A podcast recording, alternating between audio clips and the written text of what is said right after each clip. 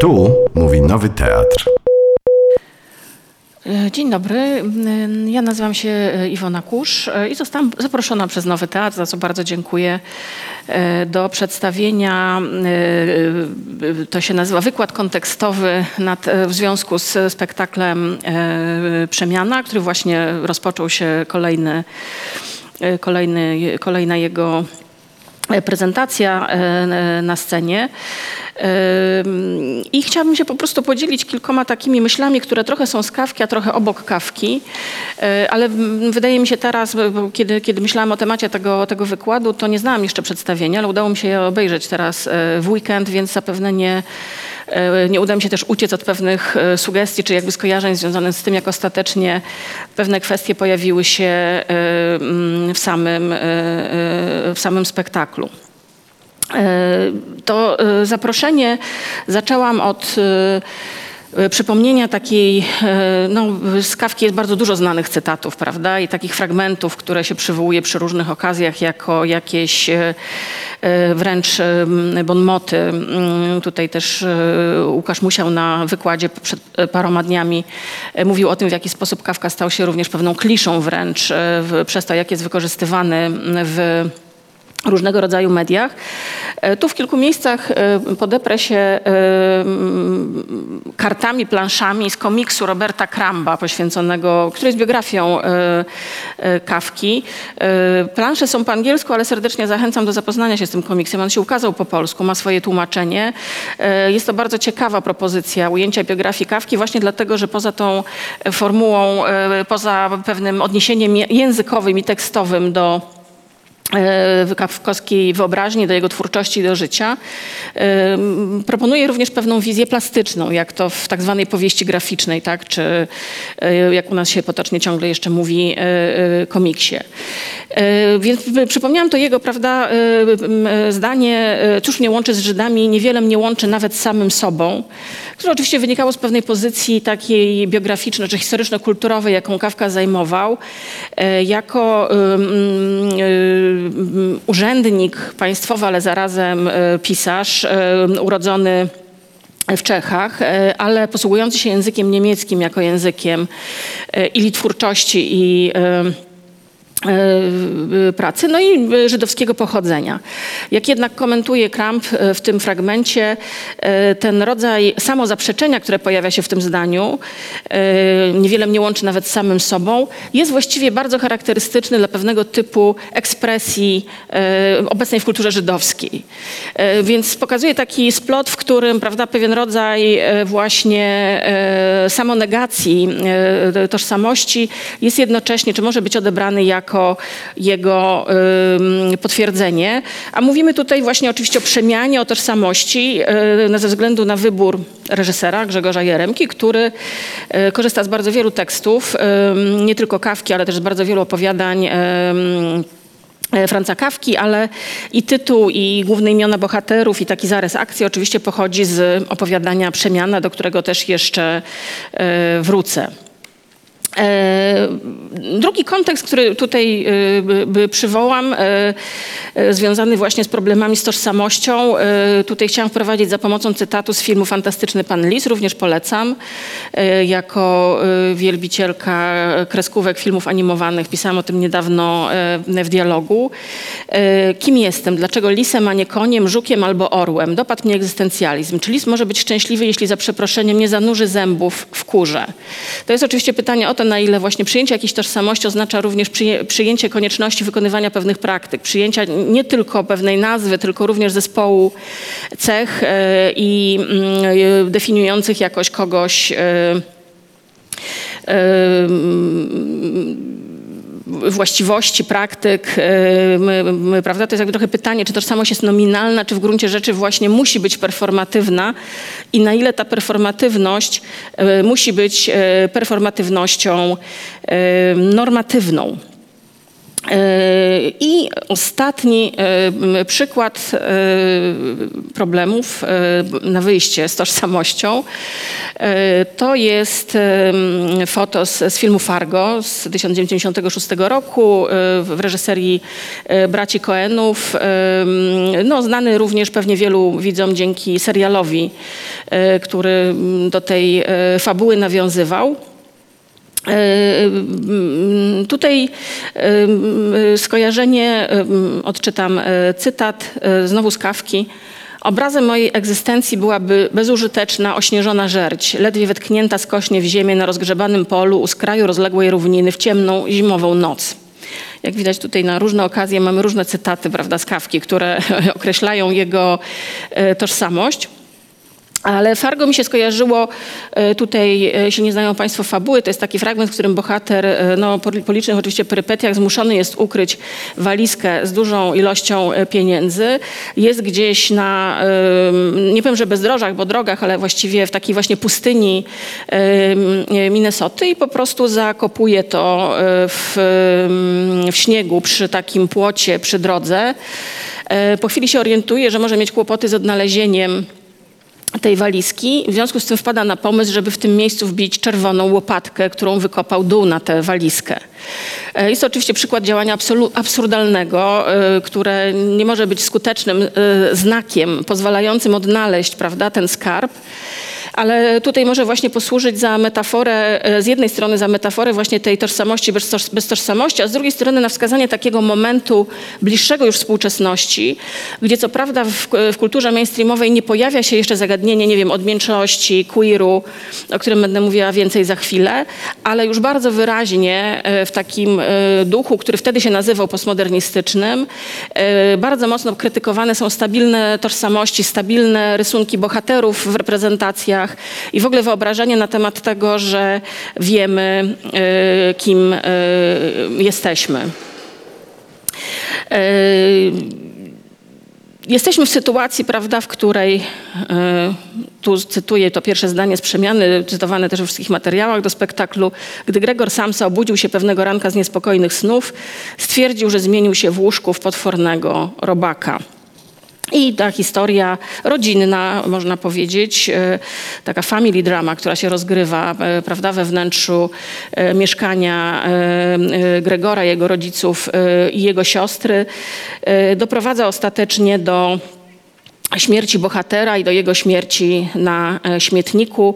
To jest wykorzystane w spektaklu, w, e, który przypomina, że jesteśmy na terenach dawnej jednego z oddziałów, prawda, Miejskiego, Miejskiego Przedsiębiorstwa Oczyszczania, Przedsiębiorstwa Oczyszczania Miasta.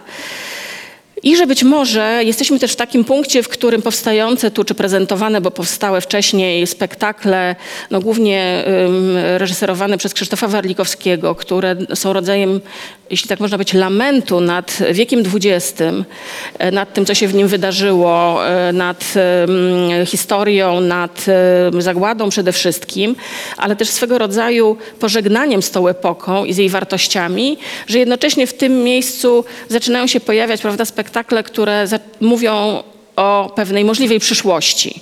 Możliwej bądź niemożliwej, jakoś utopijnej, jakoś innej i takiej, która się odwołuje do e, jak się wydaje, e, e, odmiennych wartości.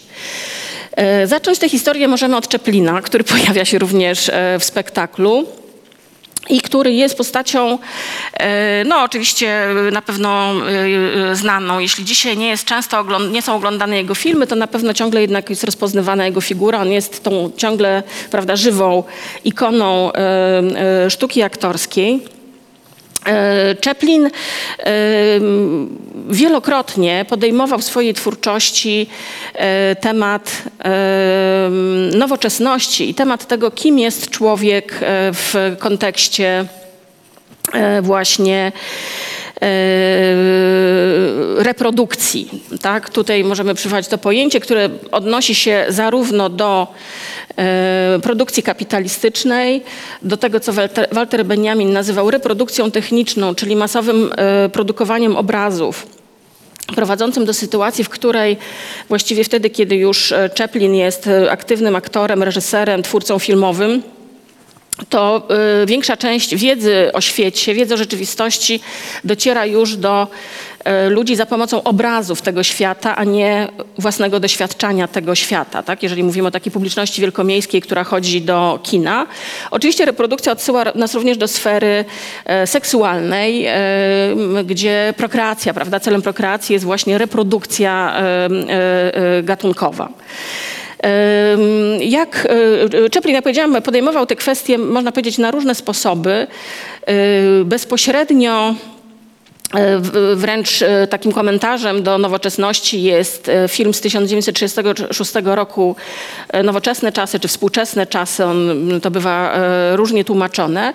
Tu przypominam na moment jego sylwetkę, bo ona też pokazuje od razu pewien punkt wyjścia, to znaczy pokazuje konstrukcję Czeplina, Trumpa, włóczęgi, różnie w różnych językach na, na, nawiązanego, ale mówię tutaj o, o, postaci, którą znamy z filmów od y, y, lat nastych do y, y właściwie y, dyktatora, prawda, na początku lat 40. z różnymi tam y, zmianami. To jest ta postać, która, Trumpa, która jest hybrydą, która jest złożona z elementów które definiują osobę mm, biedną, e, pozbawioną możliwości. To są na przykład te zawsze mocno mm, e, zużyte buty czy spodnie dalekie od kształtu przypominającego spodnie prawda, garniturowe, ale laseczka, melonik, surdut są wyrazem aspiracji do innej rzeczywistości są wyrazem aspiracji do tego, że chcielibyśmy przynależeć do klasy wyższej. E, w tym sensie e, można powiedzieć, że e, Trump włóczęga uosabia w bardzo szczególny sposób amerykański sen.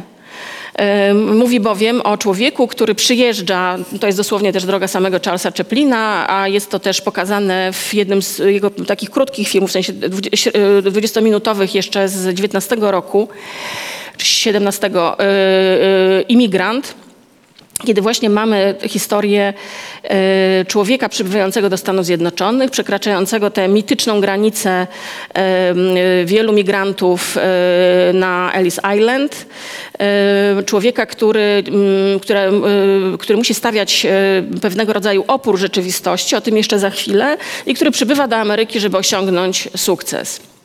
Czyli robi to, co e, od e, właściwie drugiej połowy XIX wieku, na dobrą sprawę po dziś dzień, choć może już z innych kierunków, robią e, tysiące ludzi, prawda, przybywających do Ameryki właśnie po to, żeby ich życie było lepsze.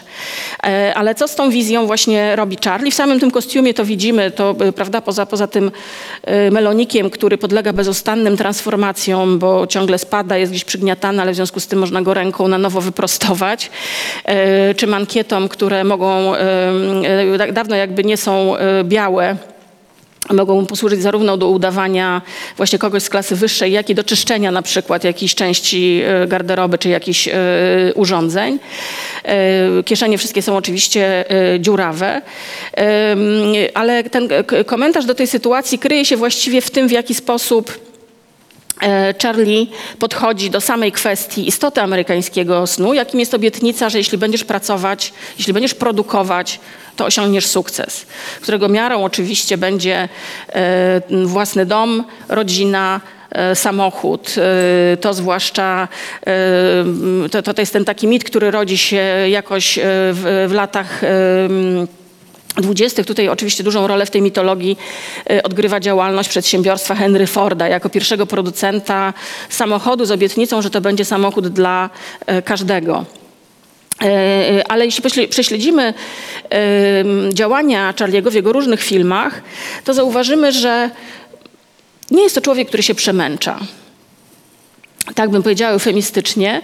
Znaczy, jeżeli pracuje, to tylko do momentu, w którym osiąga jakiś cel zakładany, jak na przykład e, w, w światłach wielkiego miasta, kiedy okazuje się, że jest całkiem z, sprawnym bokserem, zdobywa dużo y, pieniędzy, ale natychmiast je oddaje niewidomej dziewczynie na operację i przestaje się interesować zarabianiem pieniędzy. I y, Aleksander Jackiewicz, taki polski krytyk i y, komentator filmowy, nazwał kiedyś Trumpa, Czeplina, w sensie cały czas mówię tutaj o postaci, nierobem o filozofii nieroba. To znaczy kimś, kto oczywiście, jeżeli musi, to odpowiada na wyzwania, ale zasadniczo nie jest zainteresowany wejściem w spiralę, w której osiągnięcie jakiegoś sukcesu finansowego będzie się wiązało z awansem, prawda, kolejnym sukcesem finansowym i tak dalej. I to jest człowiek, który też jest bardzo wyraźnie postawiony w takim oporze wobec najpierw y, władzy różnego rodzaju. Zwróćcie uwagę Państwo, że w filmach Czeplina zawsze przeciwko niemu występuje ktoś w uniformie. Policjant, y, strażnik, dowódca, kelner, przedstawiciele prawda, różnych y, zawodów, którzy mają też takie poczucie, że mają władzę nad nim, co oczywiście jeszcze w tym kinie z tego okresu niemego jest zwykle oddane przez na przykład rozmiary tych osób znacznie większe niż samego bohatera. E, Drugą taką sferą, która stawia mu opór, to jest po prostu rzeczywistość materialna. To jest ten bohater, który się bezustannie potyka, e, wpada w różne e, prawda, kłopoty, omija jedną skórkę od banana, żeby się potknąć na następnej. W ostatniej chwili ratuje się przed wypadnięciem przez burtę, ale tutaj właśnie też ciągle jest też tym bohaterem, który upada, wstaje, otrzepuje się, podnosi i idzie dalej. Ale nie po to, żeby realizować American Dream. To jeszcze raz e, tutaj e, mm, e, podkreślam. Jak mówiłam, to jest właśnie w, też wprost mocno takimi, no z dzisiejszej perspektywy pewnie, pewnie nawet nadto dosłownymi obrazami skomentowane w nowoczesnych czasach, które zaczynają się od sceny zrównującej ludzi wychodzących z metra i zmierzających właśnie do zakładu pracy e, z, be, z bezwolnym stadem zwierząt. To oczywiście też jest metafora wizualna na miarę poprzedniej epoki. Dzisiaj już pewnie nie byłaby e, e, dopuszczalna, czy musiałaby być inaczej e, ujęta. Te obrazy się nakładają i mamy też e, e, cały, cały tam, całą sekwencję prawda, pokazującą Charliego przy pracy. E, I bardzo wyraźnie też e, pokazującą absurd tej pracy. To znaczy, jeżeli gdzieś chcemy znaleźć wizualne przedstawienie alienacji właśnie i mm, e, w takim marksowskim rozumieniu, czyli oddzielenia człowieka od jego pracy i od jej efektów, e, to mm, ta sekwencja znakomicie to pokazuje. Mamy tutaj właśnie przedstawioną taśmę rodem z wyobrażeń Taylora, który był teoretykiem działalności ekonomicznej właśnie Forda. Wykonywanie jednej bezsensownej czynności przez cały czas pracy, co w, w tym filmie prowadzi prawda, do fiksacji swego rodzaju, e, można wręcz powiedzieć, e, szaleństwa e, bohatera. E, Więc e, e, Chaplin nie do końca się nadaje na bohatera dzisiejszej epoki, jak choćby po- pokazuje już tutaj ta, ten kontekst właśnie pewnych skojarzeń i metafor mm, związanych ze zwierzętami. Nie nadaje się również dlatego, że w perspektywie mm, dzisiejszych namysłów nad podmiotowością, tożsamością, w powiązaniu właśnie z zagadnieniem reprodukcji, mm, poza pracą w takim właśnie rozumieniu kapitalistycznym, liberalnym, e, drugim e, wrogiem jest romans. E, Romans, zwłaszcza heteronormatywny, no ale też dlatego, że ma właśnie prowadzić do czego z- filmy zwykle już nie pokazują, ale ma prowadzić do szczęśliwego e, potem, e, którego celem jest właśnie e, prokreacja, reprodukcja seksualna i ten związek fabryki i rodziny byłby tutaj tym absolutnie prawda, kluczowym dla takiego klasycznego e, kapitalizmu nowoczesności czy dla formacji, którą e, całkiem zasadnie dzisiaj możemy nazwać patriarchatem. Mówię też dzisiaj w, kontekście protestów e, prawda, w, w Polsce. Więc, ym, a u Czeplina bardzo wyraźny jest ten rys liryczny. Tak jak ym, on, on y, powiedział kiedyś, że żeby zrobić film, to potrzebuje Charliego, czyli samego siebie, swojego bohatera oraz policjanta i dziewczyny. Policjant jest tutaj właśnie wcieleniem prawda, tej władzy czy y, y, pewnych przeciwności wynikających z systemu. Dziewczyna jest tym elementem lirycznym, czy nawet sentymentalnym, wprowadzającym pewnego rodzaju cel w życie bohatera. E, W niektórych filmach, no, y, klasycznym przykładem będzie Brzdąc, to będzie dziecko, prawda, a nie kobieta jako właśnie ten czynnik liryczny, e, budzący emocje e, emocje widzów. E, Ale niezależnie od e, tego właśnie mm, e, w tej jego postaci, bardzo zresztą cenionej właściwie przez e, większą część e, współczesnej mu awangardy i lewicy, jako właśnie wcielenie takiego em, buntu, czy jakiegoś rodzaju, e, użyję już teraz tego słowa, pewnej odmowy wobec systemu kapitalistycznego, no pokazuje, że, że, że warto tutaj w tym, w tym e, kontekście pewnej odmowy, która dzisiaj mogłaby się wydarzyć, czy mogłaby być projektowana, e, warto o nim e, e, pamiętać.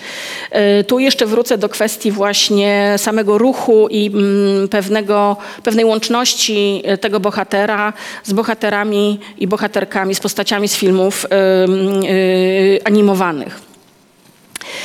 E, Na marginesie tutaj chyba warto też dodać, że e, ten moment, w którym właśnie mamy do czynienia z reprodukcją techniczną i z pewnym rozpadem e, takiego gładkiego, precyzyjnego rozpadu świata, to jest też ten taki moment, w którym pojawiają się pierwsze propozycje które, w których jako sposób odniesienia do narracji proponowana jest nie narracja właśnie do przeszłości, do pamięci, do archiwum, ale konfiguracja. Czyli właśnie taki układ, w którym rezygnujemy z chronologii, rezygnujemy też z pewnego rodzaju hierarchii, tylko poszukujemy podobieństw konfiguratywnie.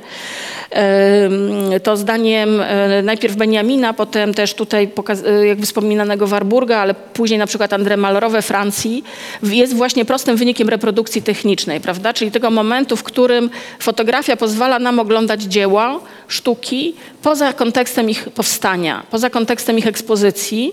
Pozwala nam zatem, jak mówił Malraux, budować własne muzeum wyobraźni. I y, tu podkreślam, bo to jest ten drugi wątek ważny w tworzeniu przemiany, czy w tworzeniu nowych tożsamości, to znaczy inne myślenie o estetyce, inne myślenie o tym zapleczu, z którego w ogóle budujemy sobie poczucie jakiegoś y, y, bycia w świecie wyobrażeń, wartości czy symboli kulturowych. Warburg tutaj jest no, postacią takiej też trudnej biografii. On wiele ym, miesięcy spędził w różnego rodzaju zakładach psychiatrycznych ze względu na swoje choroby. Zmarł e, na zawał serca w, 2000, w 1929 roku i ten projekt właśnie Mnemozynę, czyli takiej próby przyjrzenia się mm, historii sztuki, historii symboli w innym ujęciu niż dotychczasowe ujęcia linearne nie został dokończony. Jakby to, to, co zostało z tej spuścizny jest do obe- obejrzenia. Też okazało, ukazało się po polsku ten, ten album em, em, Mnemozynę. Ale y, też pokazuje taki problem, z, jeśli można powiedzieć, z takim pierwszym podejściem do zagadnienia e, przemiany, y, które nie tylko w polskiej kulturze, ale akurat myślę, że u nas to odegrało szczególnie dużą rolę, było ujmowane pod pojęciem transgresji. No, głównie pewnie kojarzonej w humanistyce z pracami Marii Janion, y, y, która prawda, dość konsekwentnie w swojej pracy zarówno dydaktycznej, jak i naukowej, ale też takiej w pewnym sensie archiwizującej, to znaczy zbierającej pewną antologię wyobrażeń z tym związanych. Często oczywiście krążyła właśnie wokół pojęcia traumy, odmieńczości i właśnie e, transgresji. I właściwie trudno przecenić wpływ tej pracy dla polskiej wyobraźni humanistycznej lat 70., 80., ale także pewnego otwarcia na, na, na to, co nowe w latach e, 90. Ale zarazem transgresja jest kłopotliwa, jeśli przyjrzeć się jej e, w e, określony e, czy jakby taki bardziej krytyczny sposób. Takim często przywoływanym bohaterem e, tego rodzaju m, przemiany biograficznej jest w Polsce Piotr Dmieniec Włast. E, Ciągle m, większość e, prac, twórczości jego, bo tak w, w pewnym momencie zażyczył sobie, żeby go nazywać, ukazuje się pod imieniem i nazwiskiem Maria Komornicka. Bardzo ciekawa oczywiście biografia i w, z, też z wieloma takimi zwrotami, też charakterystycznymi właśnie dla tego kontekstu społeczno-politycznego. Znaczy w momencie dokonania wielkiej przemiany, do, doprowadzenia do próby zmiany swojego ciała właśnie w to, żeby było ono bardziej męskie, pojawia się kwestia kurateli rodzinnej i znowu zakładów psychiatrycznych, prawda, w których tego rodzaju E, schorzenie musi pod, zostać e, poddane jakiegoś rodzaju e, naprawie. Tu jest takie bardzo znane zdjęcie, które, na którym niemal nie widać bohatera. To jest ta osoba tutaj. Przez część życia Piotr Odmieniec Włast właśnie w rodzinnym dworku żył E, pod tym imieniem Piotra, czy dziadka Piotra, jak czasem wołały za nim e, dzieci. E, w izolacji no, oczywiście traktowany jako osoba jakoś, nie wiem, zmarginalizowana i mm, właśnie bardzo, bardzo inna. E, ostatnie lata życia e, spędził e, w zakładzie zakonnym, to już zaraz po II wojnie, gdzie wrócono do jego żeńskiego imienia i nazwiska i narzucono, czy jakby egzekwowano kobiecą tożsamość. Myślę, że przypominam tę biografię, bo ona jest dość znana, była opisywana w wielu tekstach i również w pewnym sensie e, towarzyszył właśnie taki spór związany z tym, czy mówimy tutaj e, o kobiecie, która dokonała przemiany, czy powinniśmy jednak posługiwać się imieniem męskim. Mówimy tutaj też o takim kontekście kulturowym, w, której, w którym to mm, e, ta praktyka, ta wielka odmiana biograficzna dokonana przez Marię Komornicką, Piotra Własta, właściwie nie miała żadnego języka, ani medycznego, ani y, terapeutycznego, ani y, literackiego.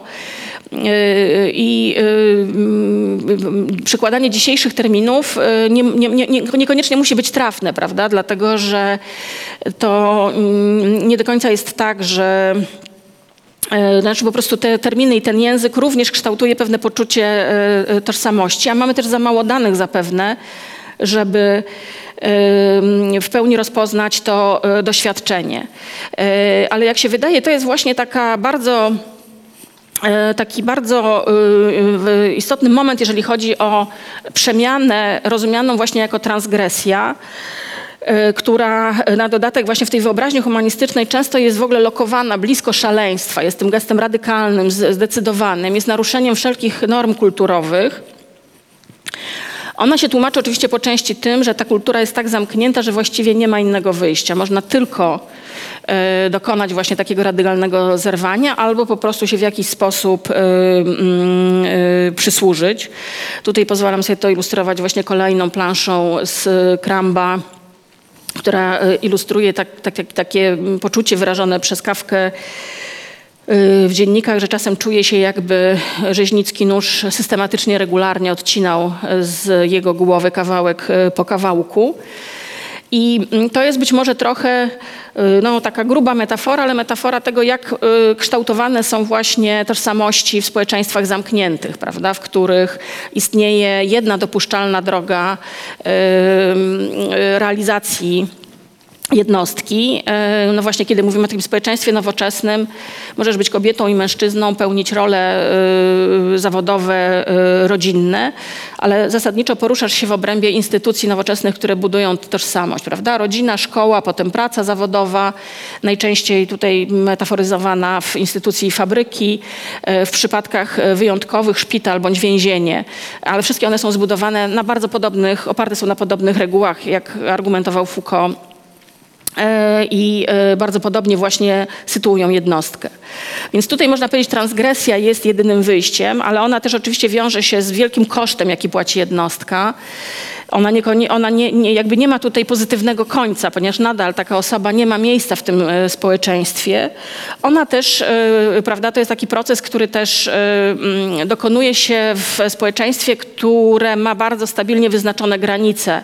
W związku z czym wszelkie przemiany, zmiany, jakieś naruszenia tej stabilnej tożsamości wiążą się z poczuciem, jeśli chodzi o, nie wiem, odbiorców, widzów, rodzinę, ale czasem samą osobę, która dokonuje tego aktu z poczuciem odrazy, niechęci, prawda? Ponieważ yy, to tradycyjne społeczeństwo, to społeczeństwo nowoczesne bardzo wyraźnie wyznacza granice tego, co jest dozwolone, niedozwolone, dopuszczalne, niedopuszczalne, tego, co budzi odrazę i tego, co yy, powinno budzić yy, przyjemność. Co ważne, opiera się na założeniu o tym, że w ogóle istnieje coś takiego jak stabilna, spójna i integralna tożsamość prawda? Bo wtedy tylko można dokonać właśnie tego aktu, który określimy jako transgresję. Oczywiście w, w, w, psychologii też humanistycznej to pojęcie niekiedy jest definiowane inaczej. Ono właśnie pokazuje na taki potencjał człowieka związany z możliwością rozwoju wielowymiarowego, ale tu raczej pokazuje właśnie pewien koszt, który wiąże się z tym, że przemiana jest bolesna dla osoby, która jej dokonuje Y, jest nie do przyjęcia dla osób, które jej, y, no nie mogę powiedzieć, że towarzyszą, ale które ją obserwują, a nie prowadzi też do sytuacji, w której osoba po przemianie znajduje miejsce y, w społeczeństwie. Dlatego jest właśnie takim, w tym sensie oczywiście sam, samo, sam namysł nad takimi drogami jest poszerzaniem wyobraźni, natomiast nie jest poszerzaniem pola społecznego.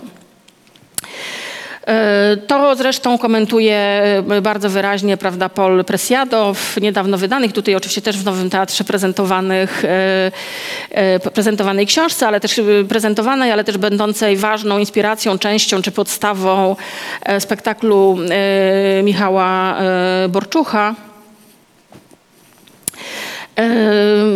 bardzo wyraźnie właśnie pokazuje tę no, jakby nowoczesność e, jako rzeczywistość, która oparta jest na wyrazistych dychotomiach, e, gdzie naruszenie tych granic e, jest, jak powiedziałam, obciążone ryzykiem, budzi niechęć, odrazę E, przekraczanie granic jest ryzykiem nie tylko dla osoby, która tego dokonuje, ale jest też definiowane jako ryzyko dla całego e, e, społeczeństwa. Ale Presiado, to mieszkanie na, na, na Uranie to jest właściwie zbiór takich jego felietonów, krótkich tekstów, które dotyczą różnych wymiarów możliwego, możliwej utopii, prawda, tego właśnie tytułowego mieszkania na Uranie. E, wzywa do nowej, do myślenia o nowej formie podmiotowości. E, w, bo to, co dziś nazywamy podmiotowością, prawda, jak pisze, to tylko blizna, która powstała po wielorakiej różnorodności tego, czym moglibyśmy być i która ciągle wskazuje na ranę po tym pęknięciu. To na tej bliźnie ufundowaliśmy prawo własności, rodzinę, dziedziczenie, to na tej bliźnie piszemy swoje imię i potwierdzamy tożsamość płciową. A tu chodzi o to, żeby prawda, dokonać możliwej e, przemiany, przemiany, koncepcji przemiany i e, pomysłu na przemianę, e, która będzie miała charakter raczej transformacyjny, w tym kontekście kapitalistycznym, też w kontekście spektaklu będzie miała, będzie recyklingiem właśnie, prawda? To znaczy, jeżeli odwołamy się właśnie do tego rozwiązania kawkowskiego, tego, że ostatecznie ciało y, Samsy ciało robaka y, ląduje na śmietniku, to z dzisiejszej perspektywy możemy powiedzieć, że to nie jest koniec tej historii, y, ponieważ właśnie ta materia, która nam stawia opór, E, tak jak e, prawda, u Czeplina wszystkie te e, drzwi, schody albo po prostu droga, które, które, które mogą być wielką przeszkodą. Dziś ta materialność też może być rozumiana inaczej. E, tutaj przewodnikiem do takiego myślenia e, jest, e, może być Herbert Markize, mm, jako, przede wszystkim jako autor Erosa i cywilizacji, ale też takiej innej, nieco późniejszej książki Człowiek jednowymiarowy. Eros i cywilizacja to jest książka napisana w 1955 roku, kiedy Marcuse był już od dobrych kilkunastu lat w Kalifornii. On jest takim, e, może trochę mniej znanym, choć może dzisiaj już bardziej właśnie znanym, e, członkiem tak zwanej szkoły frankfurckiej czyli e, takiego grona twórców, e, e, główny nazwisko to Theodor Adorno i Max Horkheimer, e, gdzieś tam orbitował wokół również właśnie wspomniany Walter e, Benjamin. E, mm, To, co oni proponowali, to było krytyczne odczytanie marksizmu i psychoanalizy, prawda? Marx i Freud e, w różnych, e, różnie czytani i zastosowani do krytyki kultury kapitalistycznej.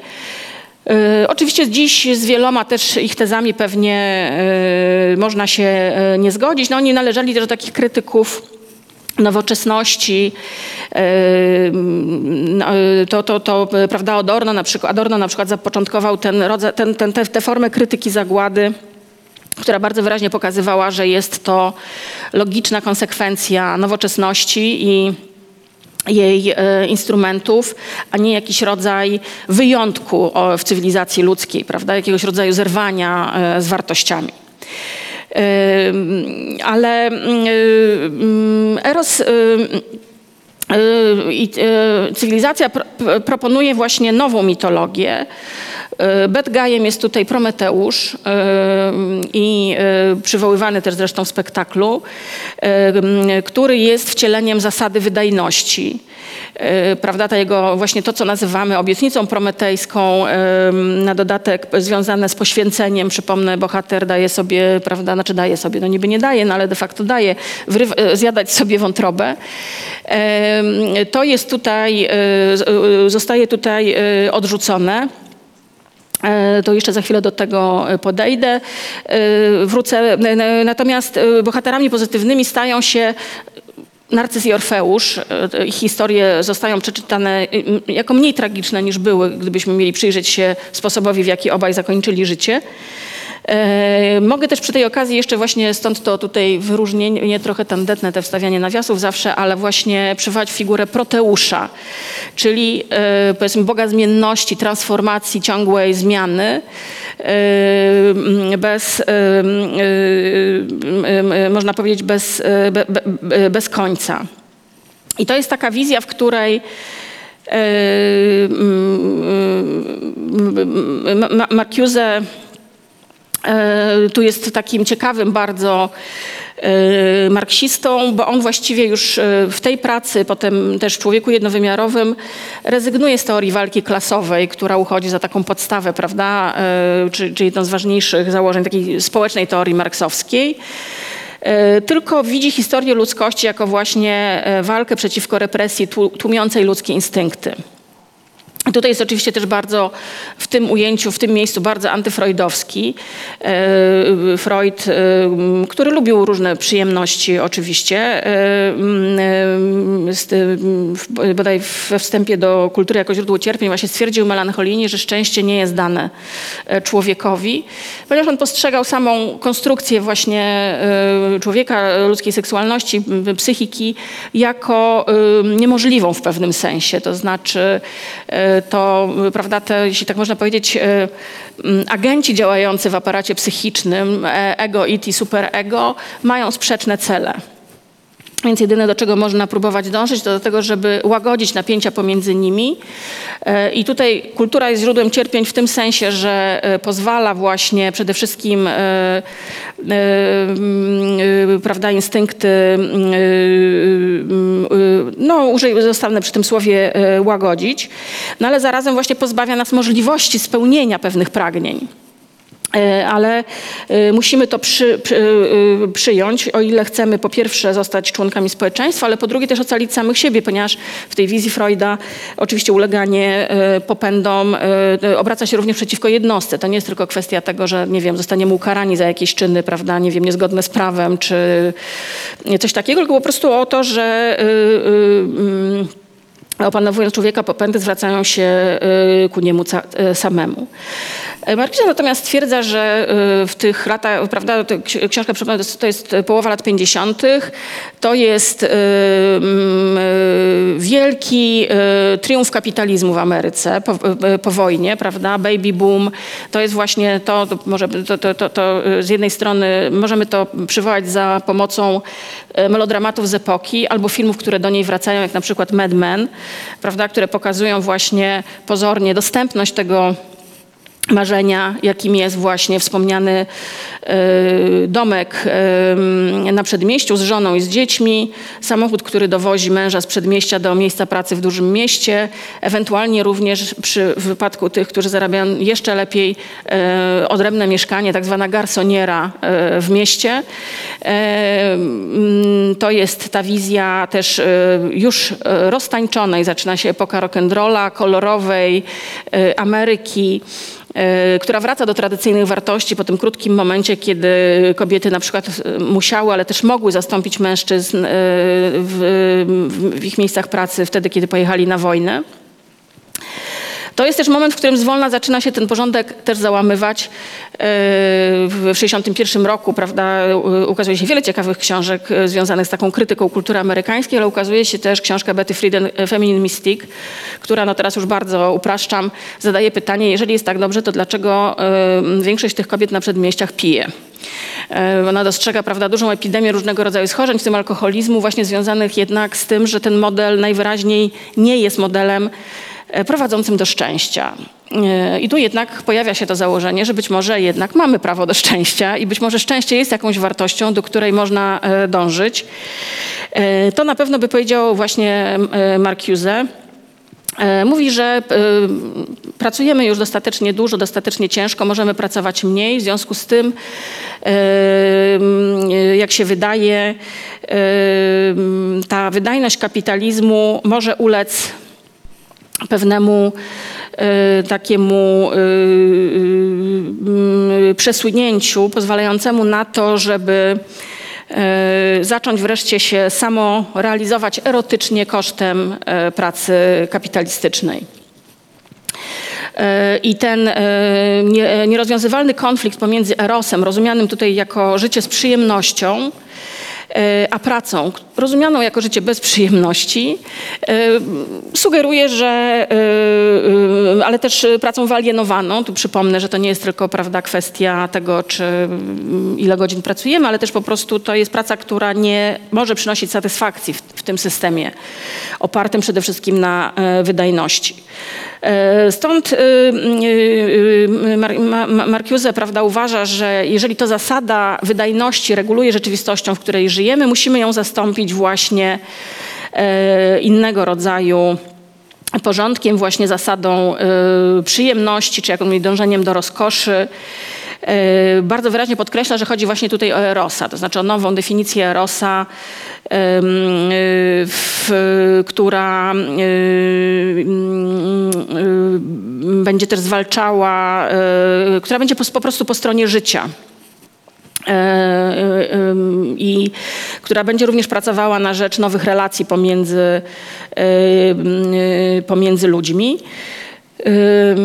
W- mm, I co jest ciekawe, Marcuse oczywiście wtedy jakoś tam jest przeczytany, choć chyba nie ma jakiegoś wielkiego e, odgłosu. Staje się ważnym bohaterem e, 68 roku umownie, to znaczy tych różnych ruchów e, kontrkulturowych, e, które w 68 pojawiają się na całym świecie. I wraca właśnie e, całkiem niedawno, e, w, latach 90. i później e, przeczytany na nowo, czy przepisany też jakoś przez autorów queerowych, mm, między innymi przez Minoza, e, który właśnie pokazuje figury e, Narcyza i Orfeusza w tej interpretacji proponowanej przez Marcusego jako figury wielkiej odmowy. E, mm, To znaczy, e, jako figury, w których właśnie nie, musimy przeczytać ich biografię inaczej, prawda? Nieco, e, jak powiedziałam, zapomnieć trochę o tym, że obaj e, w tej mitologii dawnej na tej ziemi greckiej mieli bardzo trudne i drastyczne wręcz e, e, śmierci. E, Tylko e, przypomnieć e, sobie mm, e, o tym, e, w jaki sposób e, e, w ich e, działaniu prawda, jest obecna e, przyjemność, jak pisze Marcuse, wyobrażają oni radość i spełnienie. Głos, który nie rozkazuje, lecz śpiewa, gest, który daje i przyjmuje, czyn, który jest pokojem i kończy ciężką pracę podbijania, wyzwolenie od czasu jednoczące człowieka z Bogiem, człowieka z przyrodą. To jest oczywiście e, e, takie odczytanie, które pod, podkreśla e, w, obu, w przypadku obu tych bohaterów ich homoerotyzm. Tutaj jest ważne właśnie zerwanie też z tą zasadą prokreacji. Ale ten język i te wyobrażenia zostały przejęte, można powiedzieć, w takim języku późniejszym nieco znowu, właśnie kiedy bardzo wyraźnie już pojawia się queerowość rozumiana jako niebinarność, taka, która zrywa prawda, z y, tożsamościami wyrazistymi y, y, płciowymi. To jest właśnie ta propozycja, jeszcze raz, Presiado. Podtytuł jego książki, tej, o której tutaj wspominałam, to jest Kroniki Przeprawy. Tak, przynajmniej taką, takie tłumaczenie proponuje Agata Raszkiewicz w tej książce. Co rozumiem, że chodzi właśnie tutaj o podkreślenie z jednej strony pewnego trudu, dlatego że podejmujemy wysiłek jednak działania wbrew systemowi, kontekstowi, układowi społecznemu. Y, ale można też tutaj się odważyć do takiego bardziej potocznego rozumienia trawersu, które w różnych kontekstach oznacza drogę na ukos. Czyli właśnie, prawda, nie e, w inny jeszcze sposób pokazując właśnie przyjęcie odmiennej perspektywy. I co jest tutaj istotne w tej propozycji nowej e, podmiotowości pojawiają się dwie kolejne istotne kwestie. To jest e, nie tylko dążenie do przyjemności, ale też uznanie, że porażka może być przyjemna i odmowa mistrzostwa. E, to jest oczywiście ściśle związane ze sobą, ponieważ ta odmowa mistrzostwa to z jednej strony oznacza rezygnację z przyjęcia jakiegoś rodzaju dominacji, wzorca, czy to wcielonego, czy nie. E, to jest przecież mm, tutaj znowu na marginesie pewna dyskusja, która się toczy w obrębie teatru, prawda? O relacje mistrz, e, adept, e, o wielkich artystów, do czego oni mają prawo i czy w ogóle to jest jeszcze język, którym chcemy, możemy, powinniśmy mówić ale też odmowa mistrzostwa rozumiana jako rezygnacja z dążenia do perfekcjonizmu, do doskonałości, ale też tu w tym kontekście, o którym mówimy, y, w związku z tym, że y, jest to odmowa y, mm, dążenia do jakiejś skończonej, zamkniętej właśnie tożsamości, do przyjęcia tego, że jacyś jesteśmy raz na zawsze i że teraz właśnie jestem doskonałą kobietą, doskonałym mężczyzną albo kimkolwiek innym, kim chciałabym być.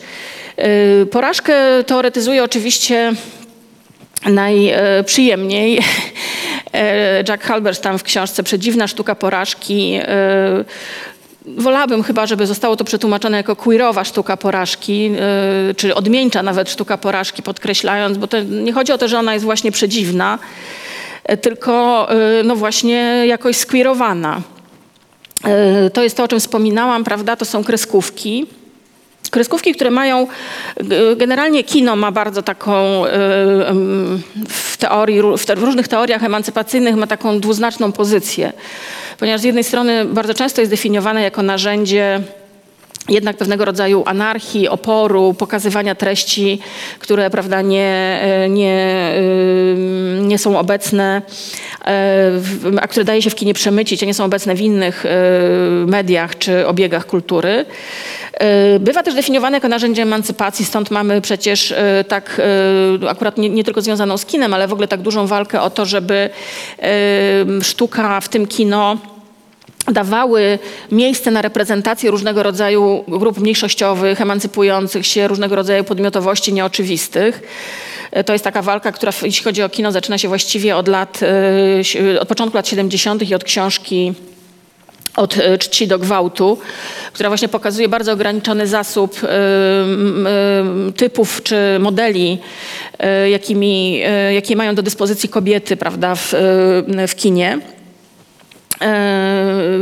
Więc to, to jest ta jedna strona, natomiast jest ta druga, która mówi, że kino jest po prostu narzędziem wytwarzania e, hipnozy, e, odciągania e, mas od możliwej jakiejś emancypacyjnej czy rewol, zrewolto, jakiegoś zrewoltowanego działania. E, I że w gruncie rzeczy, nawet jeżeli proponuje jakieś treści anarchizujące czy wywrotowe, e, to zawsze je zamyka e, w narracji, która ma charakter konserwatywny i akceptowalny społecznie. Więc to jest oczywiście y, do decyzji, jak wolimy. Prawdopodobnie bywa różnie przy różnych filmach. Y, natomiast y, przy kreskówkach jeszcze ten spór dotyczył właściwie tego, czym, czym one są, prawda? Jako no z jednej strony przedstawienia, można powiedzieć, bardzo uproszczone w stosunku do rzeczywistości i do tej ich reprezentacji, jaką oferuje, fotograficznej, jaką oferuje film. Y, z drugiej strony są właśnie tą rzeczywistością od początku do końca wymyśloną. No ale zwłaszcza y, dzisiaj oczywiście to są już bardzo skomplikowane fabuły, ale pierwotnie to były też y, mm, filmy oparte na y, bardzo prostej zasadzie kinetycznej, prawda? Znaczy Żyżek by powiedział, że napędzane właśnie mm, instynktem, pragnieniem, ciągłym ruchem. Oczywiście najmocniej to widać w takich kreskówkach, które na pewno Państwo widzieli wielokrotnie E, jak e, mm, Benny Jerry, prawda, czy tam Struś i Kojot, w których prawda, nieuchronnie, nieuchronnie ci bohaterowie się ścigają e, i mamy, a to, to już w tych swoich najwcześniejszych kreskówkach to wymyślił też już prawda, Disney, że mamy te ich ciała, które ulegają bezustannej transformacji. E, oni się ganiają, łapią, nie łapią, e, ale e, ostatecznie znowu odżywają, prawda? I tutaj jest, w tym sensie jest to taka energia libidinalna, że ona się bezustannie odradza i bezustannie prowadzi te postaci do pogoni za myszą, strusiem czy jakimś tam innym celem, a czasem po prostu tylko do tego, żeby się, jeśli tak można powiedzieć, ruszać. I no właśnie Żyrik by powiedział, że mamy tutaj do czynienia po prostu z bardzo, e, można, jeśli tak można powiedzieć, e, prymitywnym wyrazem energii e, życiowej. Ale Halberstam z nim trochę polemizuje, też no, zwracając uwagę po pierwsze, na, jeszcze historycznie właśnie ten element anarchizujący, to znaczy na, na, na, ten wymiar taki burzycielski, który pojawia się w tych przedstawieniach. Natomiast głównie zajmuje się jednak analizą e, bardziej współczesnych e, przedstawień. No jest przede wszystkim wielbicielem e, Pixara jako producenta, zarówno w sensie takim technicznym, jak i właśnie narracyjnym, proponującego nowe narracje. I tutaj właśnie ta porażka się wyraża na przykład w tym, że prawda, mamy film oparty na bardzo e, poruszającej historii ojca, który poszukuje syna i w którym e, ten, to jest charakterystyczne właśnie tutaj dla, dla tych narracji, które tak ceni Halberstam. Rybka ma jedną prawda, uszkodzoną płetwę, druga rybka nie ma pamięci e, krótkotrwałej, co nieco utrudnia funkcjonowanie, zwłaszcza jeżeli się ma prawda, przeszukać cały glob w poszukiwaniu Y, małego mm, chłopca, jeśli tak można powiedzieć. Y, czy o to się bardzo Halberstam pokłócił, prawda, z Żyszkiem. Kung Fu Panda, nie, nie, niezdarny miś, który okazuje się bardzo zdarny, jeżeli jego mm, aktywność fizyczna ma dotyczyć szukania ciasteczek, a nie, prawda, wykonywania tam kolejnych ruchów. I bardzo mocno jakby to Halberstam pokazuje w konstrukcji postaci, ale to nie jest tak naiwne, to znaczy, bo on też pokazuje inne istotne cechy tych konstrukcji filmowych. I bardzo, tak, po pierwsze bardzo wyraźnie występuje przeciwko romansowi, więc jeżeli w tych kreskówkach jest jakiś romans, to nie. To mają być filmy, które opowiadają o współpracy e, zbiorowej, kolektywnej. Tak? Właśnie ta rybka z uszkodzoną płetwą, ta rybka z krótką pamięcią, to wszystko są w stanie przezwyciężyć pod warunkiem, że współpracują. I to jest jakby ten element, e, który jest w ogóle kluczowy dla rewoltującej siły tych narracji, że te różne tam złomki i obciachy ostatecznie dokonują, prawda, jakby są zwycięskie właśnie w efekcie tego, że E, ze sobą e, współpracują, a ich celem nie jest właśnie osiągnięcie sukcesu rozumianego jako sukces właśnie w takim mm, duchu kapitalistycznym, ani właśnie jakiegoś rodzaju e, spełnienie w relacji e, e, dwuosobowej, tylko pewna radość z bycia razem. Tak? To jest tutaj takim bardzo istotnym elementem. Dlaczego on to nazywa, tu- tutaj jakby e, chwali tak tę porażkę? E, Po pierwsze dlatego, że uważa, że jest to ważne pojęcie właśnie takie antykapitalistyczne czy antysystemowe, biorąc pod uwagę to, jak bardzo nastawia się nas na konieczność sukcesu. I tutaj samo posługiwanie się porażką w takim pozytywnym ujęciu prawda, jest już formą pewną do, mm, do tego, żeby e, podważać e, e, ten, ten system. E, Po drugie, właśnie chodzi też o to, żeby nie zmierzać do wyrazistego końca, do spełnienia, do czegoś, co jest e, domknięciem. E, Tu, prawda, jeszcze raz można to połączyć właśnie z tym takim, z tą, tą propozycją proteuszową, a nie prometejską. To jest przejście od zasady wydajności do zasady procesualności, od poświęcenia do przyjemności, od celu znowu do procesualności od reprodukcji prokreacji do przyjemności, e, przyjąć możliwość porażki, ale też dzięki temu przyjąć możliwość szczęścia. E, ponieważ ono w tym, w tym konstrukcie, prawda, e, nie jest, mm, nie jest, mm, nie jest niemożliwe. E, I to, to jest właściwie ten, ten zestaw właśnie wielkiej, wielkiej odmowy. On zaczyna się oczywiście tutaj jego e, przywoływany w programie skryba z Wall Street, Bartleby byłby pewnie takim przykładem, prawda? Wolałby mnie. E, ale e, Halberz tam widzi to właśnie w różnych postaciach, które wnoszą właśnie ten e, żywioł anarchiczny, e, które lubią coś popsuć tylko dla samego popsucia, a nie po to, prawda, żeby zbudować na nowo e, jakiś tutaj koniecznie nowy e, e, porządek. Pojawia się taki element właśnie bezinteresowności. E, I e, mm, ten, ten, ten, e, ta odmowa właśnie nie jest tylko gestem odrzucenia, tylko jest też bardzo takim afirmatywnym gestem e, afirmacji e, różnicy, niedoskonałości, tego, że raz jesteśmy w lepszej formie, raz w drugiej, bo to się też oczywiście, można powiedzieć, że to można odnosić zarówno do pewnego wyobrażenia o podmiotowości czy o tożsamości, jak i też po prostu do naszej zmienności, prawda? W pewnym sensie codziennie budzimy się trochę po przemianie.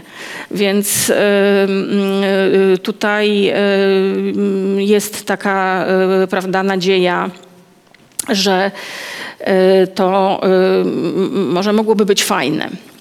Ale y, już, już kończąc, mm, to ostatni prawda, rysunek właśnie Skramba, wyobrażenie tego, jak mogła wyglądać praca twórcza Kawki, zamkniętego w pokoju i skupionego i jakby jakoś tam pożaranego przez swoje wyobrażenia, prawda, i demony.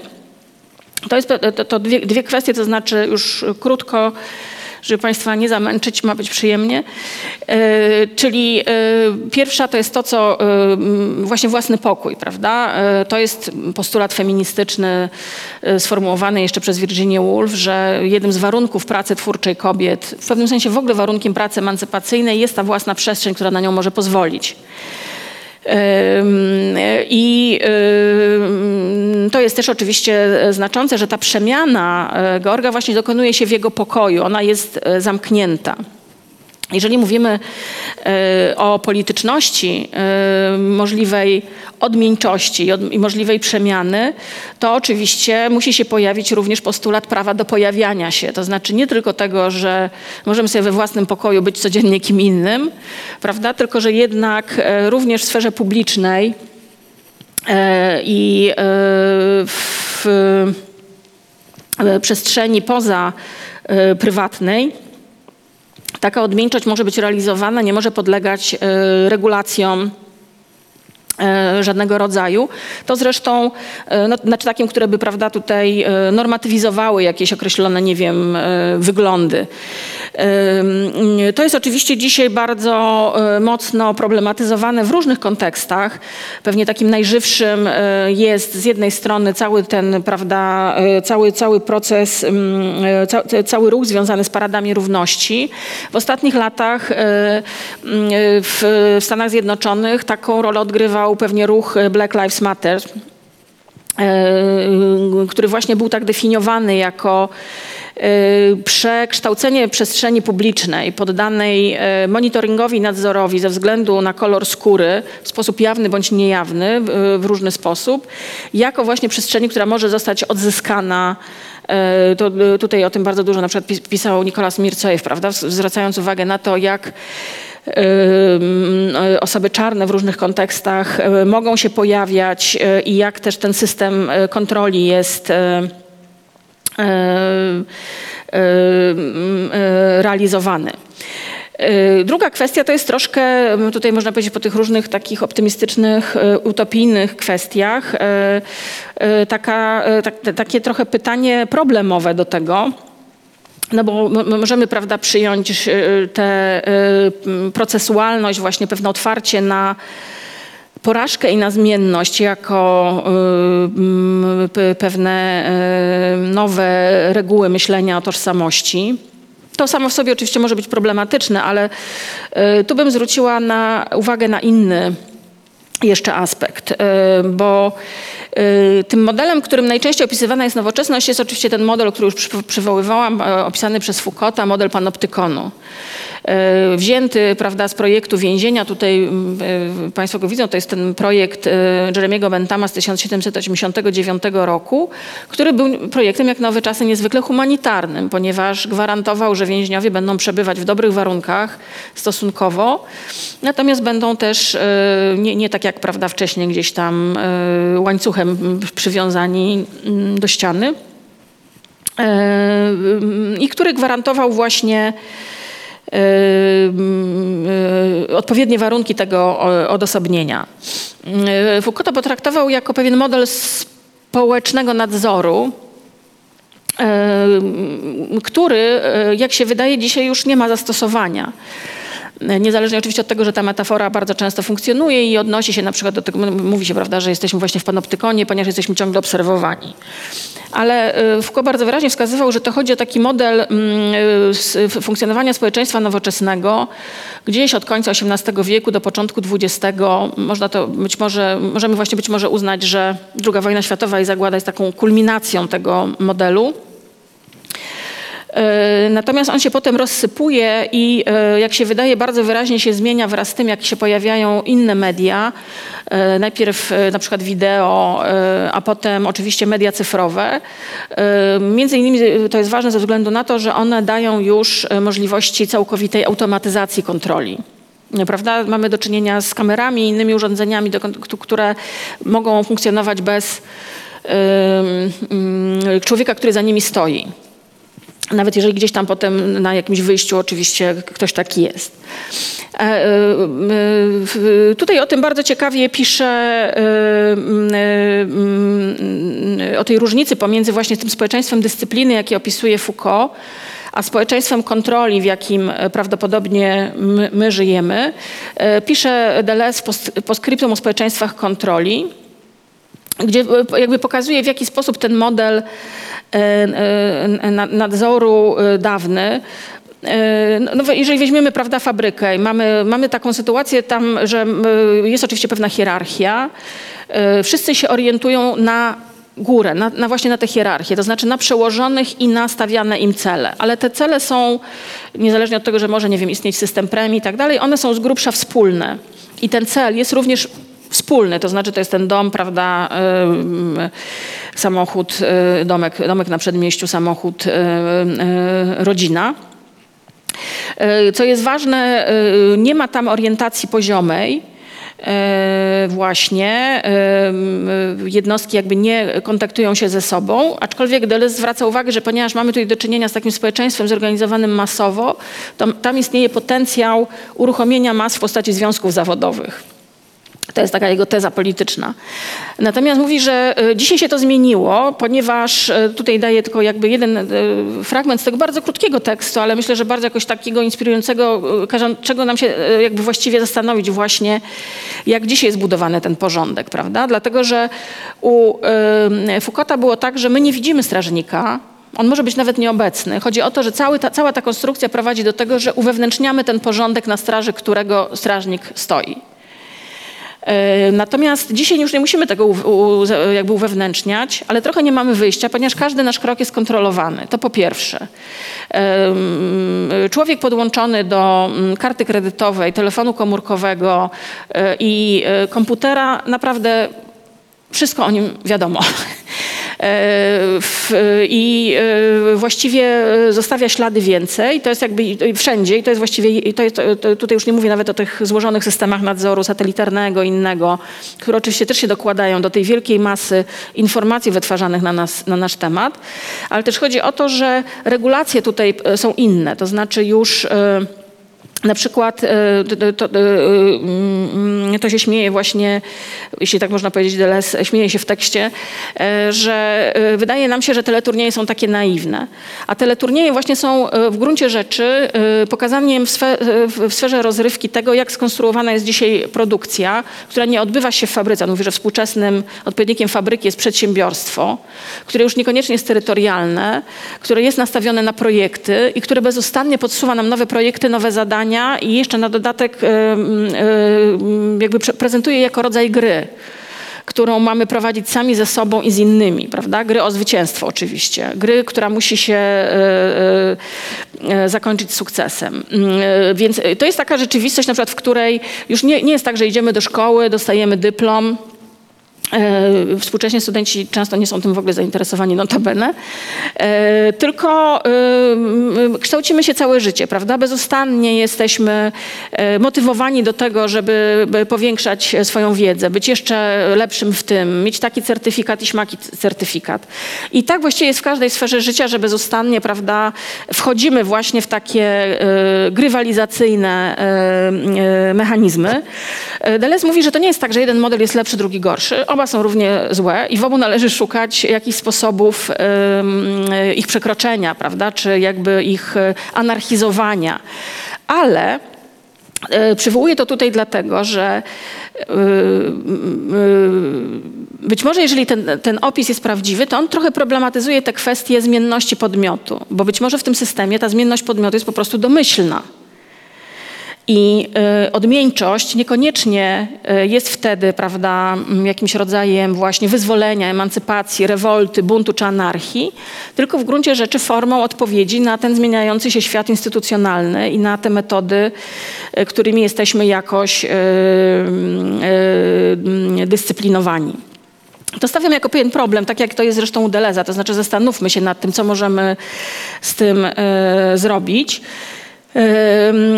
To jest zresztą taka kwestia, która e, też jest różnie e, problematyzowana w innych tekstach. E, zasada wydajności to jest na przykład coś, co bierze John Mackenzie w swojej książce Performie albo Giń, gdzie pokazuje, że swego czasu prawda, ona była szeroko dyskutowana, bo on zwrócił uwagę na to, że taki zachwyt nad performatywnością, jako właśnie taką wolnością jednostki, trochę w takim duchu bardzo optymistycznego odczytania niektórych prac Judith Butler, że, ten, że, że, że tak rozumiany performaty, performatywność ma swoją e, drugą e, stronę, czegoś co on nazywał performatywnością organizacyjną, gdzie właśnie ciągle musimy zrobić wykon.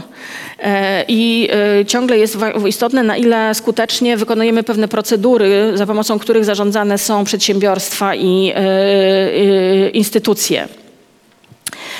E, więc e, mm, e, tutaj jednak byłabym za takim, za tym, na co zwraca uwagę Andrzej Nowak, Andrzej W. Nowak, filozof z Poznania, który właśnie w takim duchu, o którym dzisiaj tutaj dużo mówiłam, prawda, pokazuje, że wyobraźnia nowoczesna była wyobraźnią, która była skuteczna dzięki temu, że podsuwała jakby bardzo takie proste, wyraziste rozwiązanie, ale też dzięki temu je podsuwała, że usuwała poza marginesy wszystko, co się jakby w nim nie mogło zmieścić. E, Więc e, e, można powiedzieć, że właśnie nowoczesność jest sprawczością i wydajnością, ale ym, te współczesne pomysły, y, jak na przykład posthumanizm, y, czy właśnie taka walka o odmieńczość, i są, jak on mówi, upomnieniem się o odpady po nowoczesnym projekcie, e, który jednocześnie może być zalążkiem myślenia, nowego myślenia, prawda, takiego bardziej inkluzywnego, nawet jeśli utopijnego, e, o nowej e, e, rzeczywistości. Więc myślę, że tu bym zakończyła w, w, w, w tym miejscu, ale też bym, tylko to odnajdę, zakończyła takim jednak pozytywnym e, cytatem z, mm, e, jeszcze raz e, z Presiado. Mówimy innym językiem. Oni mówią, że reprezentacja, my mówimy eksperymentowanie. Oni mówią tożsamość, my mówimy wielość. Oni mówią, żeby poskromić przedmieścia, my, żeby pomieszać rasowo miasta. Oni mówią o długu, my o współpracy seksualnej i współzależności somatycznej. Oni mówią o ludzkim kapitale, my o sojuszu wielogatunkowym. Oni mówią o końskim mięsie na naszych talerzach, my zaś mówimy wsiadajmy na konia, by razem uciec z globalnej rzeźni. Oni mówią o władzy, my mówimy o sile. Oni o integracji, my o otwartym kodzie. Oni mówią mężczyzna, kobieta, biały, czarny, ludzki, zwierzęcy, homoseksualny, heteroseksualny, Izrael, Palestyna. My mówimy, wiesz bardzo dobrze, że twój aparat do tworzenia prawdy już nie działa. Oby okazało się to prawdą. E, Dziękuję bardzo i zapraszam, jeśli chcieliby Państwo jakoś nie wiem, skomentować, o coś dopytać. Bardzo proszę.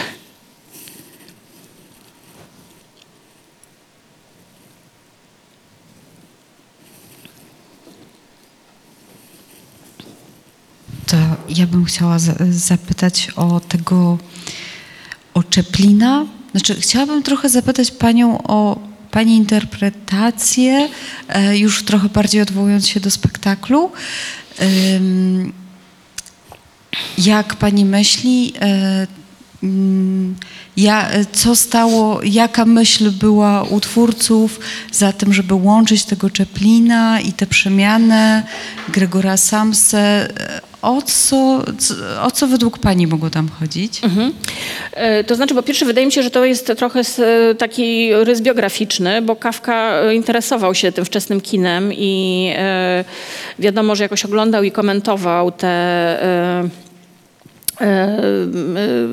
te, te, te pokazy. Więc my- myślę, że to jest je- jeden tutaj z, jedna z przyczyn. I też wydaje mi się, że właśnie tak jak mamy pewne przejście od bohatera Ka- Kawkowskiego do powiedzmy do bohatera Jaremkowego, prawda, to znaczy pewną właśnie tutaj przemianę w obrębie tej historii, to ona jest też trochę pokazana przez przemianę, jaka się dokonuje w tej postaci granej przez e, Małgorzatę Chajewską-Krzysztofik, która jest, e, prawda, czypliwą, a potem jest właśnie taką mm, diwą, powiedzmy. E, Czyli powiedzmy figurą już właśnie z jakiejś takiej queerowej czy odmieńczej wyobraźni i którą można trochę widzieć jako taką osobę opiekującą się Samsą w, tym, w tej pozytywnej wersji, prawda, e, przemiany. Natomiast jednocześnie wyraźnie tam jest moim zdaniem odwołanie właśnie też do kina. Tam są cytaty z książki Film i Rzeczywistość e, e, Bazena który, no, jakby jego taką rolę dla twórczości filmowej, ten, w, w sensie dla inspiracji różnych filmowców trudno przecenić, bo on był bardzo ważnym bohaterem właściwie dla nowofalowców francuskich. Niezależnie od tego, że jak się wydaje, jego wizja kina była nieco odmienna od tej, którą oni potem ostatecznie e, realizowali. No ale on wprowadził dużo takich e, właśnie e, zagadnień związanych z ambiwalencją dotyczącą kina, na przykład tą jego no, siłą, która płynie z tej paradoksalnej umiejętności łączenia materialności, która jest przedstawiona na taśmie filmowej, z widmowością, jaka jest cechą seansu filmowego, prawda? To znaczy, że z jednej strony mamy ten, y, y, to Jerzykowski mówił, prawda, że kino jest, kino jest widzialnością y, obcowania człowieka z materią, ale zarazem w bardzo wielu też perspektywach się pojawia ta świadomość tego, że to jest widmo, że to, że to są zjawy, które się pojawiają. E, I mm, siła kina, która również może być interpretowana em- emancypacyjnie i konserwatywnie, e, e, bardzo często właśnie jest wy- wywodzona z tego. A tam, jak się wydaje, bardzo to- chyba się pojawia, no bo widziałam ten spektakl tylko raz, więc oczywiście mogę teraz to, to pomylić, ale to chyba się właśnie pojawia w takim momencie, kiedy jakby bohater zdobywa się właśnie na, pewną, na pewne zerwanie wyobraźni, na pewną odwagę i ten seans filmowy jest dla niego jakimś takim momentem inspiracji.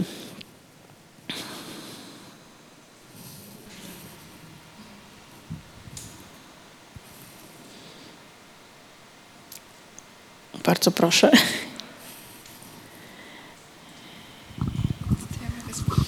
Tak, mogę e, spytać o jedną rzecz, z, em, która się pojawiła właśnie mm, teraz na wykładzie, której po prostu nie do końca zrozumiałam, e, czyli e, tę mm, performatywność i nie... Mm, tak, właśnie zastanawiam się, jak e, łączy się, jak łączą się te dwie, mm, te dwa może sposoby e, rozumienia właśnie performance'u, performatywności, o których Pani mówiła. I, i w jaki sposób mm, Mm, No właśnie, w jaki sposób to może być wykorzystywane e, jakby przeciwko mm, osobie, która w jakiś sposób e, się musi później prezentować, bo wydaje mi się, że te kwestie, po prostu tej kwestii nie do końca zrozumiałam. Mhm. E, Jeśli teraz dobrze jakby rozumiem, o który fragment chodzi, to może tak, ta e, powiedzmy kariera e, terminu performatywny, performatywność w humanistyce, no to, to już jest teraz kilka dekad. W tej perspektywie, o której tutaj mówiłam, to oczywiście pewnie kluczowe są teksty Judith Butler. Zwłaszcza te, które właśnie dotyczą performatywności płci i jej analiza filmu mm, e, e, Paris is Burning e, Jenny Livingstone. E, To jest taki prawda, film dokumentalny, który tam pod koniec, e, zrobiony pod koniec lat 80., który pokazuje e, mm, właśnie queerową młodzież czarną, latynoską, o bardzo różnych tożsamościach seksualnych w Nowym Jorku, która y, no właśnie to, to, to jest jakby y, fu- funkcjonuje w obrębie takich społeczności y, organizujących y, performatywne pokazy różnego rodzaju tożsamości.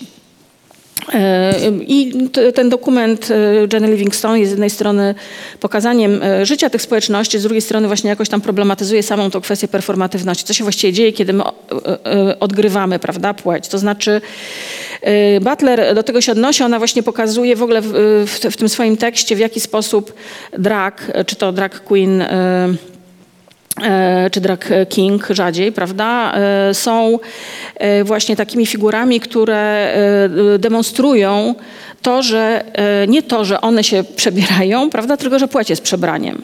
Znaczy, że ona jest jakby e, czymś, e, że jest czymś, co jest właśnie stwarzane w efekcie wykonywania określonych gestów społecznych, które z nas czynią kobiety bądź, bądź mężczyzn.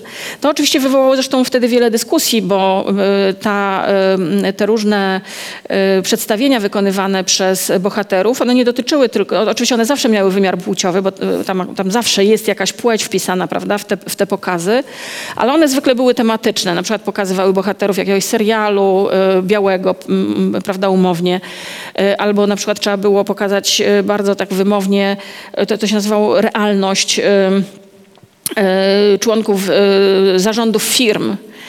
E, I e, pojawiło się tam, zresztą pojawiła się, pojawiła się taka kwestia, czy e, sam ten ruch imitacji nie jest ruchem kolonialnym, prawda? To znaczy takim ruchem, w którym w gruncie rzeczy te osoby potwierdzają jakiegoś rodzaju aspiracyjność czy wyższość tych e, przedstawień, które przejmują i e, odgrywają na scenie. E, Ale to, to jakoś też, i, i czy, czy po prostu tego rodzaju, w, w tych tekstach też jakby w tym kontekście Butler wprowadza pojęcie subwersji, e, które też zrobiło taką karierę, powiedziałabym, nieco zbyt dużą, to znaczy, że w gruncie rzeczy niemal, e, prawda, każdy taki, są takie konteksty, w których niemal każdy taki jakiś, e, takie działanie trochę inne nazywa się już subwersywnym. E, Ale ona też wyraźnie e, e, to jednak problematyzuje, to znaczy, że ten gest, tutaj można wykorzystać taką dwuznaczność tego angielskiego słowa appropriation, prawda, które oznacza przywłaszczenie, ale może też być przechwyceniem. To znaczy, że, to, mm, y, że w tym geście przywłaszczenia trochę nie wiemy, kto kogo przywłaszcza, e, prawda, czy złodziej e, przywłaszcza sobie jakąś rzecz, czy w gruncie rzeczy jest już przywłaszczony przez swoje pragnienie posiadania tej rzeczy. E, Ale Butler też tam zwraca uwagę na to, że to może być też przechwycenie, prawda? Że te znaki w innym kontekście, wykonywane w inny sposób przez e, inne jednak podmioty zaczynają też znaczyć co innego. No i przede wszystkim właśnie tutaj zwraca uwagę na to, że odsłania się e, to, jak bardzo role społeczne, no tutaj przede wszystkim role płciowe są konstruowane w, w, w codziennej praktyce. I to, to, było jedno z takich otwarć w ogóle tego, że teraz na, na, nagle wszystko było definiowane przez performatywność, sprawczość, bardzo takie I to jest nadal zresztą bardzo ważna część badań e, hu- humanistycznych.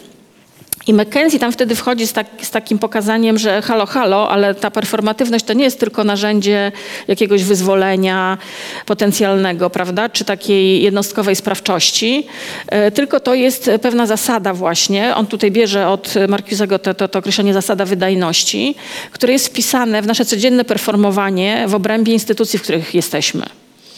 Stąd też no, ten tytuł per- Performuj albo giń, prawda? To może nie jest takie bardzo czytelne u nas, bo on się tam na przykład odnosi do e, niesłychanej proceduralności e, wielu działań instytucjonalnych e, w Stanach Zjednoczonych, prawda? Znaczy, że czy to będzie lądowanie, to, to pewnie oczywiste, że Challengera, czy to będą działania jakieś medyczne, to wszystko to są procedury, które trzeba wykonać, perform, prawda? To, to, to jest jakby ta gra na, znowu na pewnej niejednoznaczności tego e, terminu. I że my w pewnym sensie ciągle coś performujemy, ale to performowanie nie zawsze jest sprawcze i e, prawda, e, więc e, to po prostu przypominam, nie- nie- niekoniecznie po to, żeby pokazywać, że McKenzie ma rację. E, Tylko, że właśnie jak szukamy jakichś e, pojęć, które mogły być otwierające, czy być może praktyk, które mogły być rzeczywiście jakoś tam anarchiczno-rewoltujące, to trzeba uważać na e, te konteksty. Dlatego też e, go tutaj e, przywołałam, który e, można powiedzieć trochę, może to nie jest wskazane przy budowaniu utopii, ale wprowadza można coś z poziomu zasady rzeczywistości, prawda, że mm, jednak nie wystarczy powiedzieć pe, pe, per, pe, performatyka. Trzeba jeszcze powiedzieć jaka, gdzie, w, jakim kontekście. Czy to wyjaśnia Pani wątpliwości? Tak, myślę, że no tak, że to też jest w dużej części. Dobrze. E, Czyli to też się w dużej części wiąże po prostu z samym e, słowem, tak? I z jakąś wieloznacznością, która jest w nim zawarta. E, Z kontekstów, w których ono jest używane, tak? Często zresztą można powiedzieć bardzo nie, e, bo, bo, bo samo to pojęcie zostało wzięte z e, teorii aktów mowy. e, e, Ostina, e, który właśnie zwrócił, e, który zaproponował właśnie taką e, analizę języka e, pod kątem e, nie tego, co język, nie wiem, mówi, e, czy jak jest zbudowany, tylko co robi. Zwracając uwagę na istnienie, na, na to, że za każdym razem, kiedy coś y, mówimy, to też coś robimy. E, To są na przykład stwierdzenia, tak? ale są też takie akty mowy, które mają charakter aktów, czynów, na przykład stwierdzenie ogłaszam was mężem i żoną. To jest oczywiście jego ulubiony y, y, przykład, ponieważ wypowiedzenie tego zdania jest wprowadzeniem zmiany społecznej w jakiejś tam mikroskali. Więc e, to, to, to, z tego rozumienia języka właśnie performatywnego zostało to wzięte do e, obszaru praktyk społecznych, w tym również praktyk teatralnych. I też w tej dyskusji zresztą mocno się na siebie nakładają takie rozumienie performansu szerokie, e, w tym sensie, że nie wiem, manifestacja jest performansem na przykład. i węższe, takie, które dotyczy dziedziny sztuk wizualnych i teatru. E, No a tu właśnie jeszcze wszedł ten Mackenzie ze wskazaniem na to, że ta że to angielskie perform niestety ma też ten wymiar w gruncie rzeczy no, y, y, bliski temu, co miałoby krytykować, prawda? Właśnie nakazu skutecznego funkcjonowania społecznego.